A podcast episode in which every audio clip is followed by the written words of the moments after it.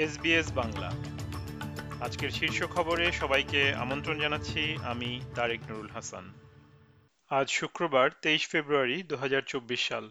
Western ভিক্টোরিয়ায় ভয়াবহ দাবানল নিভাতে লড়াই করছে দমকল বাহিনীর সদস্যরা। তাদের সাথে যোগ দিতে অন্যান্য এলাকা থেকে আরও কর্মীরা সেখানে রওনা হয়েছে।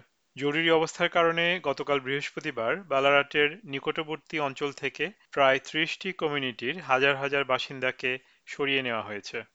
ওয়েস্টার্ন অস্ট্রেলিয়ার উত্তর পশ্চিমাঞ্চলের বাসিন্দারা এই মুহূর্তে প্রতিকূল আবহাওয়ার জন্য প্রস্তুতি নিচ্ছে। একটি ক্রান্তীয় ঘূর্ণিঝড় সেখানকার উপকূলে শীঘ্রই আঘাত হানবে বলে আশঙ্কা করা হচ্ছে। ক্রান্তীয় ঘূর্ণিঝড় লিঙ্কন আজ শুক্রবার আবারও ফিরে আসতে পারে বলে পূর্বাভাস দেওয়া হয়েছে। যেটি এখন পিলবারা উপকূল বরাবর দক্ষিণ পশ্চিমে অবস্থান করছে। নিউ সাউথ ওয়েলস পুলিশ জানিয়েছে যে তারা পুলিশ অফিসার বো লেমারেকে খুঁজছে। বো সম্ভবত টিভি উপস্থাপক জেসি বেয়ার্ড এবং তার ফ্লাইট অ্যাটেন্ডেন্ট পার্টনার লুক ডেভিসের নিখোঁজের সাথে জড়িত থাকতে পারেন। সোমবার সিডনির পূর্বাঞ্চল থেকে যথাক্রমে ২৬ ও উনত্রিশ বছর বয়সী এই যুগল নিখোঁজ হন। পরে ক্রনুলা স্কিপ বিনে তাদের রক্তমাখা পোশাক আশাক পাওয়া যায়। বিশ্ব স্বাস্থ্য সংস্থা সতর্ক করে বলেছে, গাজা উপত্যকায় ছড়িয়ে পড়া সংক্রামক রোগে ফিলিস্তিনিদের মৃত্যুর হার শেষ পর্যন্ত চলমান ইসরায়েলি যুদ্ধের চেয়েও বেশি হতে পারে। এ পর্যন্ত জাতিসংঘের স্বাস্থ্য সংস্থা ডায়রিয়াজনিত রোগে আক্রান্তের সংখ্যা প্রায় দুই লক্ষ বলে নিশ্চিত করেছে, যা গত বছরের তুলনায় ইতিমধ্যেই বিশ শতাংশ বেশি। ফেডারেল সরকার নতুন এক কর্মসূচির জন্য তিন মিলিয়ন ডলারের একটি তহবিল ঘোষণা করেছে, যার মাধ্যমে পারিবারিক সহিংসতার লক্ষণ বোঝার সক্ষমতা বাড়ানো এবং তার প্রতিক্রিয়া জানানোর কৌশল সম্পর্কে সাধারণ মানুষদের অবহিত করা হবে।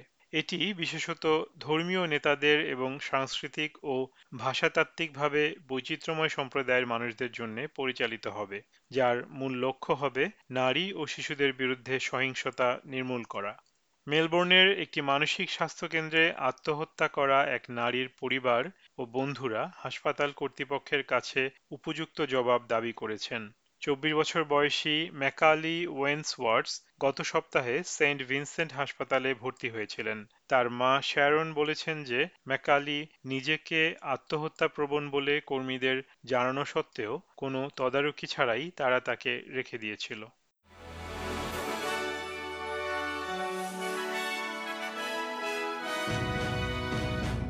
শ্রোতা বন্ধুরা, এই ছিল আমাদের আজকের শীর্ষ খবর। এসবিএস বাংলার প্রতিদিনের সংবাদ নিয়ে আমাদের আরও পডকাস্ট শুনতে ভিজিট করুন SBS dot com dot AU slash Bangla. বিদায় নিচ্ছি, আমি তারেক নুরুল হাসান। সবাই সুস্থ থাকুন, আনন্দে থাকুন। আমাদেরকে লাইক দিন শেয়ার করুন, আপনার মতামত দিন। ফেসবুকে ফলো করুন এস বাংলা।